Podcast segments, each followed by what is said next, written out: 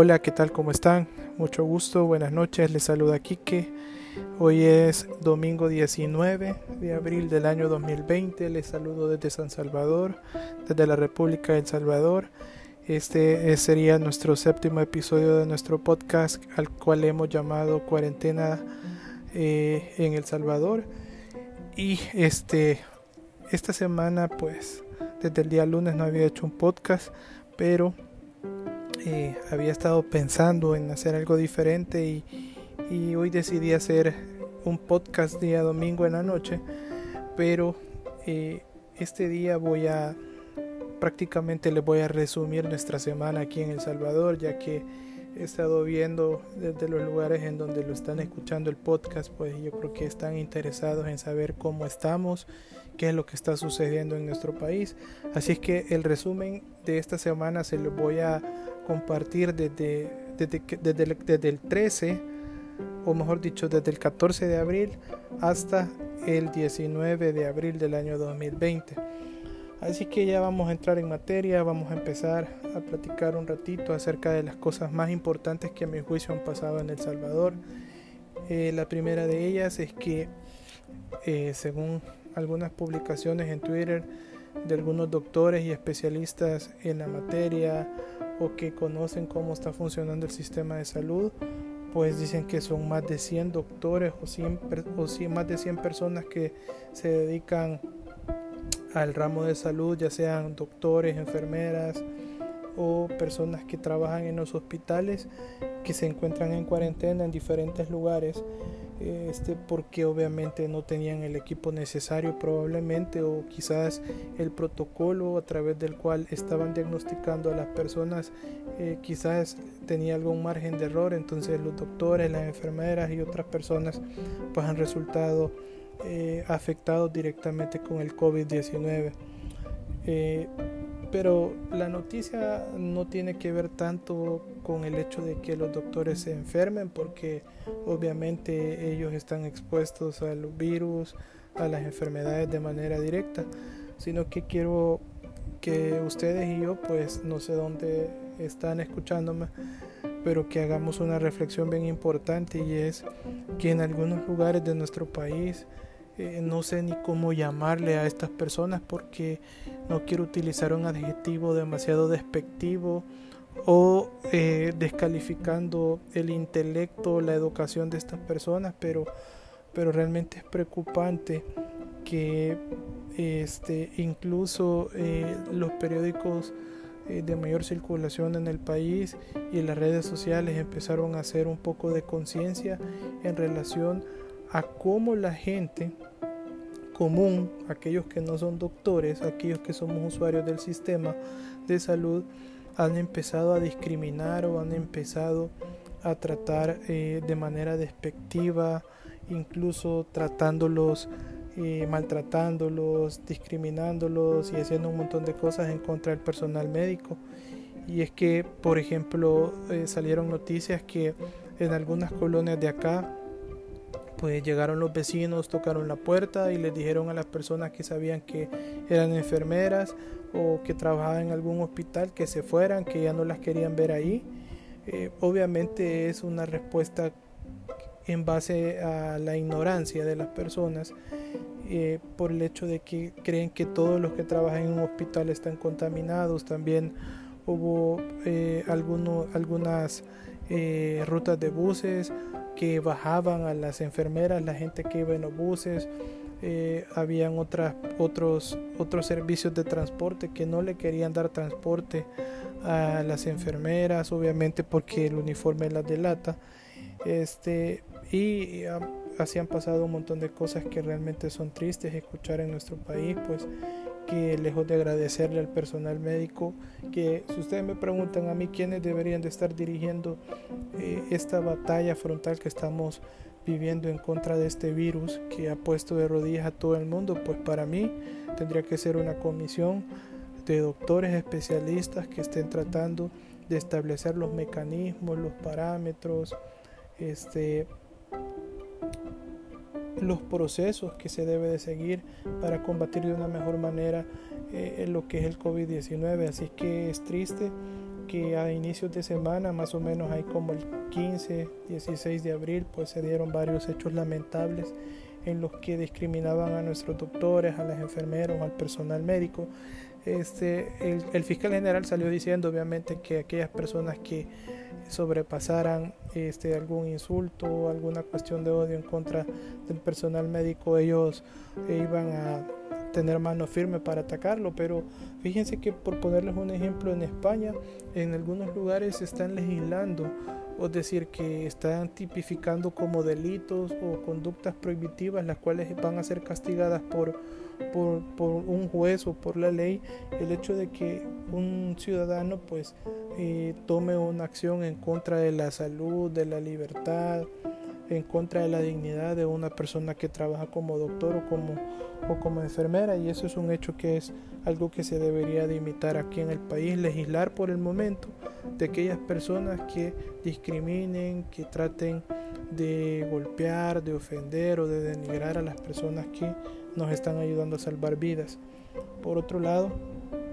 pues el día 16 de abril este, sucedió algo bien triste 15 o eh, creo que eso esto pasó el, el, jueves el jueves que si no me equivoco el jueves fue 16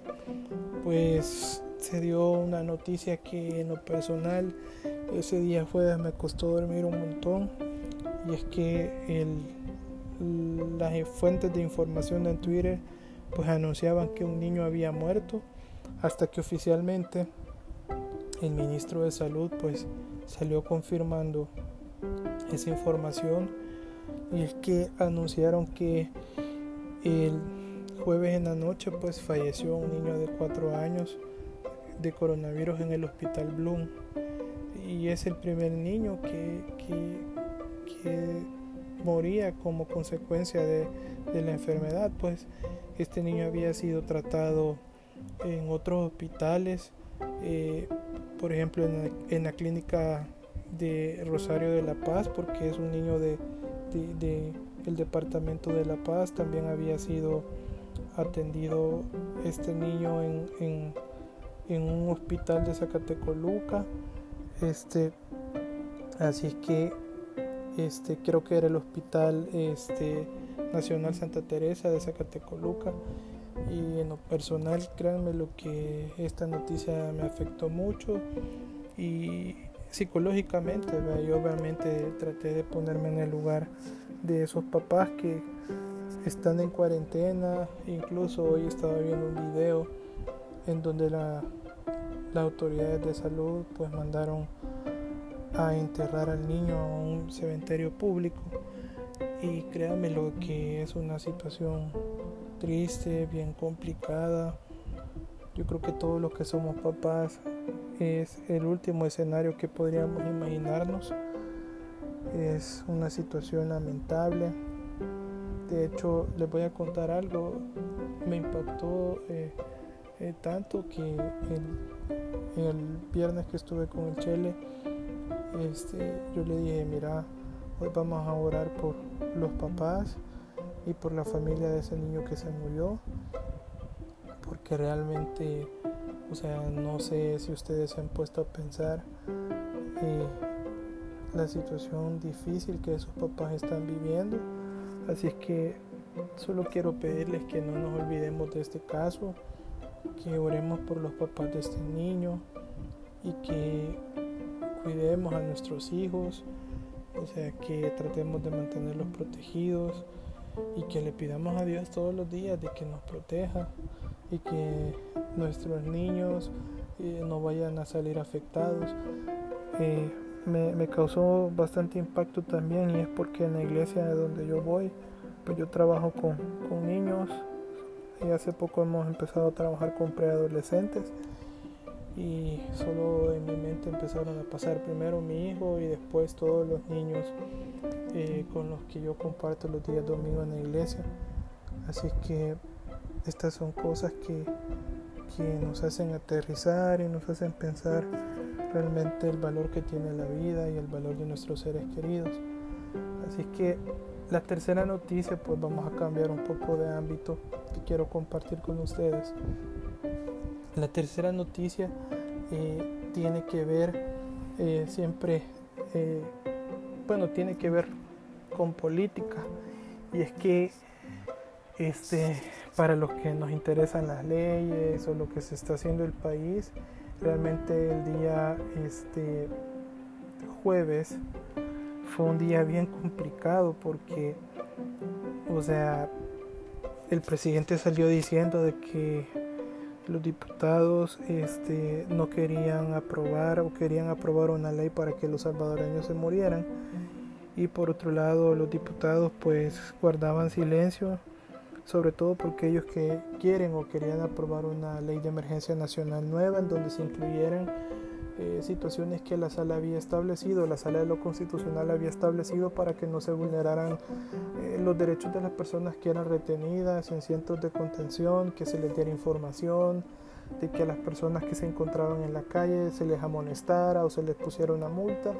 o en todo caso si la veían que podía presentar algún síntoma de, de gripe, pues que se le hiciera el examen y se le retuviera y después se le mandara para su casa a cumplir la cuarentena.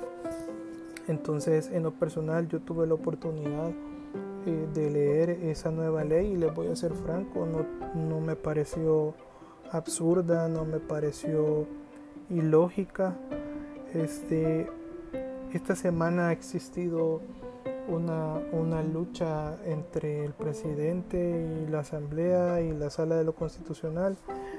y es que les voy a ser honesto, sin tener ningún tinte político o ningún interés mezquino de por medio, porque obviamente yo no pertenezco a ningún partido. Eh, de hecho, este, me gusta ser crítico con la realidad política y social del país. Y en lo personal me preocupa mucho eh, la postura del presidente porque, eh, porque por lo menos cuando eh, empezó a atacar a la sala de lo constitucional. Eh, antes de, emitir un juicio leí las nueve hojas eh, que eran la resolución de la sala de lo constitucional y básicamente la sala lo que le estaba diciendo era que hiciera un censo que identificara responsables y se le designaba al Procurador de Derechos Humanos la responsabilidad de verificar el cumplimiento de los derechos humanos de las personas que ahí se estaban reteniendo. Entonces, pero el presidente eh, realmente desinformó mucho a la gente, mucha gente tiró mucho hate, muchas cosas que eran alejadas a lo que la sala había ordenado, pero esa es una cuestión que, que la vamos a dejar para otro podcast. Y por otro lado, cuando este, el día 15, este, ellos empezaron a, a cómo se llama a pelear este sobre sobre quién cuál decreto iban a aprobar pues salieron las personas que el, el, el presidente pues había designado salieron haciendo un berrinche y también los diputados obviamente técnicamente pues han dejado mucho que desear. Eh, pero lo que quiero comentar al final de cuentas es que el presidente amenazó con vetar eh, ese proyecto de ley que los diputados este, iban a aprobar y él a toda la gente, incluso hay tweet como evidencias o Twitter como, como pruebas, que él decía que los diputados querían matar al salvadoreño. Entonces, en lo personal creo que eso fue algo irresponsable de nuestro presidente, pero también este, no voy a dejar de señalar la negligencia y la falta de capacidad técnica que tienen los diputados. Obviamente los diputados eh, están como hasta la fama y échate a dormir, entonces toda la gente siempre despotrica en contra de ellos, pero creo que hay que tener mucho cuidado eh, en, el país. Y es que eh, el presidente dijo que desconocía las resoluciones de la sala y que no las iba a obedecer Obviamente como mi abogado tengo que dar, obviamente como abogado tengo que dar una opinión objetiva al respecto. Y es que cada órgano del Estado, es decir, el órgano ejecutivo, el órgano legislativo y el órgano judicial son independientes, pero deben de trabajar eh, en conjunto, deben de controlarse entre sí. Entonces es preocupante que no se quiera respetar eh, la ley, o sea, porque el primero obligado en cumplir la constitución es el presidente, de hecho jura o presta juramento sobre la constitución, es decir, donde dice que va a cumplir únicamente lo que la constitución dice. Entonces, esos quizás esas tres partes o esas tres noticias han sido las más importantes en el país. La primera es la discriminación que han sufrido el personal médico. Número dos, la primera muerte de un niño de COVID-19 en el país. Y la tercera es esa lucha que existe entre los tres poderes de nuestro país. Eh, principalmente el presidente por un momento abre fuego en contra de los diputados y otro momento abre fuego en contra de la sala. Y mi recomendación para aquellos que me escuchan es que lean, que se informen, que no crean todo lo que un político dice en Facebook, en Twitter o que sale diciendo en los medios, que lean, que se informen por su cuenta, porque de esa manera ustedes van a tener una mejor perspectiva o van a tener un panorama más amplio de lo que realmente está pasando en El Salvador. Bueno, ya hablamos un poquito de cosas serias y quizás para otros aburridas, pero era necesario hacer un resumen de esta semana. Y como siempre, trato de recomendarles eh, algo para que ustedes se puedan entretener. Hoy voy a recomendarles a ustedes una serie que, que es súper chiva, o sea, es de esas obras maestras que últimamente han salido. Es una serie que se llama Mid Hunter. Es una serie eh, que está basada en un libro. Eh, es un libro que, que, que, narra las experiencias de este, dos agentes del FBI que fueron los que inventaron el perfil para poder identificar asesinos seriales. Entonces, eh, créame lo que la serie eh, es muy envolvente y, realmente este, lo que más me gusta es que eh, por ejemplo, ellos entrevistan a, o sea, o realmente tratan de recrear las entrevistas que los agentes del FBI le hicieron a los grandes este, homicidas en serie que han habido en Estados Unidos. Por ejemplo, hay algo que me llama mucho la atención y espero que ustedes, si toman en cuenta eh, mi sugerencia, pues que ustedes, eh, por ejemplo, busquen, sobre todo en la, primera temporada, ellos entrevistan a un asesino en serie que se llama Ed Kemper. Entonces, este Ed Kemper les da prácticamente, él les ayuda a tratar de entender a los homicidios, a los que cometen homicidios en serie. Entonces, también eh, entrevistan a, a varios eh, íconos de lo que han sido los homicidios seriales y, ustedes ahí van a entender cómo en Estados Unidos ellos van a ellos van encontrando la manera de entender por qué la gente eh, comete homicidios, por qué mata o por qué mata de esa manera. Entonces, pero uno de los personajes que más me gusta este es, es el de un asesino serial que es este que les digo que se llama Ed Kemper. Entonces es, es muy muy chivo el personaje también en el trasfondo de, los dos de las dos primeras series, pues ustedes van a ver cómo, actuaba otro homicida que, se llamaba BTK. Entonces eh, se la recomiendo, es una serie reciente, como les dije, del año 2017. Son dos temporadas y desde que ustedes vean la primera, ustedes se van a, se van a empilar con la serie, así que espero que tomen mi sugerencia.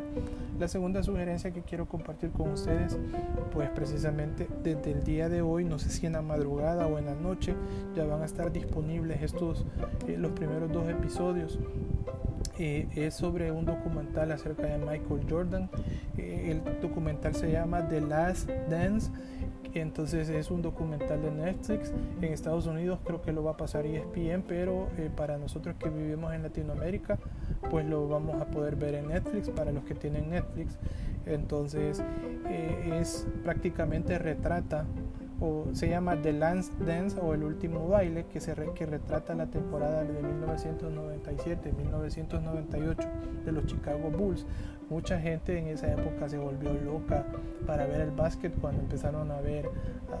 a, Michael Jordan, a Scottie Pippen, a Steve Kerr. Para, por ejemplo, el Cheles es cuando yo estaba viendo, estaba leyendo sobre el documental. Entonces, eh, y y ah, en, en, Twitter subieron un video en donde Steve Kerr da como un discurso y hace la broma de cuando eh, hace un tiro que con ese tiro ellos ganan un campeonato y se burla de Michael Jordan. Entonces yo le, le digo al Chele, mira Chele este video y me dice, ¿y qué está haciendo Steve Kerr ahí? Me dice, ah, es que Steve Kerr fue compañero de Michael Jordan. Ah, me dice, por eso es un buen entrenador, me dice pero realmente eh, eh, muchos dicen que va a ser el, el, documental más visto eh, de esta temporada. Así que para los que nos gusta el básquet,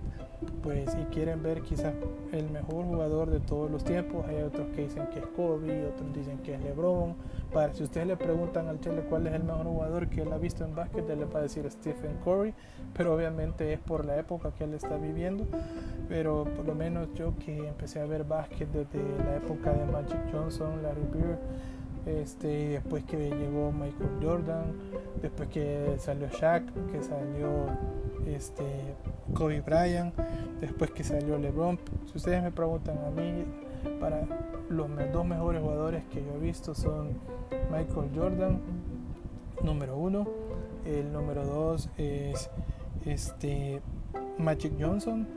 y el tercero podría decir yo que aunque me caía mal, pero era letal, era Kobe Bryant. Para mí esos son los tres mejores jugadores que yo he visto. Obviamente hay bastantes jugadores en otras posiciones, pero,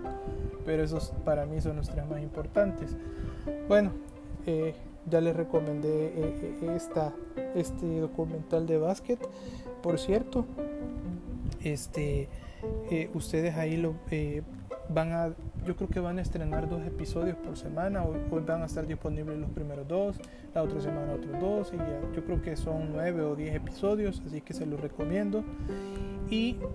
para los que quieran escuchar música nueva o música diferente, les recomiendo Falls. Es un grupo originario de Oxford, Inglaterra. Eh, es una banda, em, podríamos decir como indie rock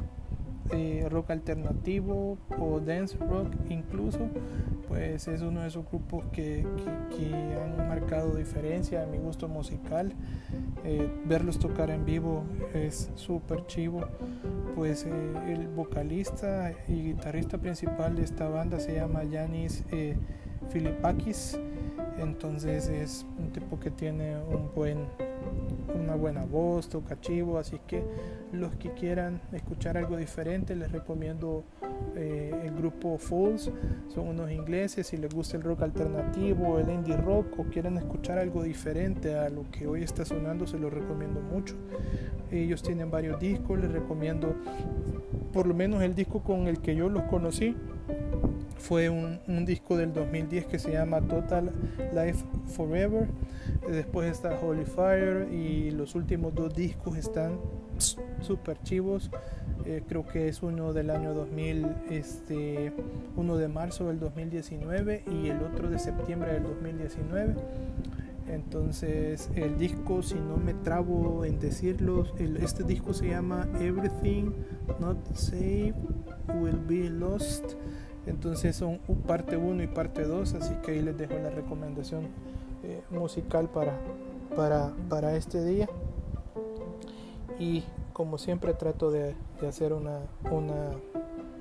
una reflexión de, de, la vida, pensivo, de la parte espiritual que todos deberíamos de tener. Pues fíjense que les voy a ser eh, sincero, eh, realmente a mí me, impactó mucho eh, cómo los salvadoreños somos egoístas y cómo están criticando a los doctores y la gente los ve como leprosos eh, de la época de Jesús, haciendo un parangón por decirlo así. Y créanmelo de que eh, muchas veces la sociedad así es con nosotros. a veces por X o Y razones, si nosotros no cumplimos los estándares de la religión o los estándares de la sociedad o del grupo familiar en el que nosotros nos desenvolvamos, pues muchas veces vamos a ser tratados como los leprosos. Y toda la gente va a querer estar lejos de nosotros, la gente va a juzgarnos, va a criticarnos, imagínense, eh, pues a mí me gustó una iniciativa que hicieron con los doctores que les iban a abrir hoteles o lugares específicos para que ellos se fueran a vivir pues y pudieran estar ahí tranquilos y no estar sufriendo el acoso de la gente ignorante. Pero la reflexión va en el sentido de que eh, quizás muchos eh, han sentido eh, o se han sentido denigrados o se han sentido menospreciados por los demás como los doctores se, han sentido esta semana pero pero yo les voy a decir algo. En la Biblia se narran varias historias de Jesús cuando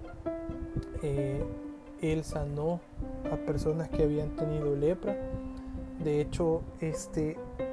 hay una historia que me gusta mucho que dice que llegan varios leprosos y Jesús, eh, bueno, Jesús los sana, pero parece que solo uno o dos regresaron porque eran un grupo de leprosos. Entonces, y Jesús lo mandó a que fuera donde el sacerdote, porque el sacerdote tenía que dar el visto bueno si esta persona estaba sana y si se podía reincorporar a la sociedad. Entonces, e, esta lección me gusta mucho y es que todos hemos sido leprosos alguna vez en la vida. Todos hemos sido denigrados, todos hemos sido atacados, eh, todos hemos sido maltratados por alguien o por algo. Pero el único al que nosotros podemos recurrir cuando la gente nos trata de esa manera es a Jesús. Entonces a mí me quedó en la mente ese hecho de que la sociedad salvadoreña a los que nos están salvando la vida los estamos tratando como leprosos. ¿Y qué les parece si en esta semana, eh, ahí dentro de nuestras oraciones chiquititas, incluimos a los doctores que nosotros conocemos, este, a las personas que, que están haciendo una labor muy especial? De hecho, en Twitter ahora publicaron que habían por lo menos 19 19 eh, personas que como parte del personal médico que estaban enfermos, oremos por ellos, pidámosle a Dios que les dé inteligencia y les dé sabiduría. Hay muchos de ellos que sí creen en Dios y otros que no, obviamente, pero, pero hay que pedir por ellos. Dejemos de tratar a nuestros propios hermanos como leprosos y tratémoslos bien, oremos por ellos, ayudémosles si podemos. Me gustó que en algunos buses han puesto otros los que no les van a cobrar el pasaje. Entonces ustedes y yo estamos eh, obligados a marcar diferencias por cuestión de educación, por cuestión de, de amor. Así que este es el resumen de la semana del 13 de abril al 19 de abril del año 2020. Así está El Salvador. Así es que recuerden que no hay que tratar hoy a los doctores como leprosos porque después nosotros podemos ser los leprosos y no nos va a gustar que nos traten de la misma manera. Así que cuídense, les mando saludos a todos los que me escuchan en los diferentes países y cuídense y que estén bien.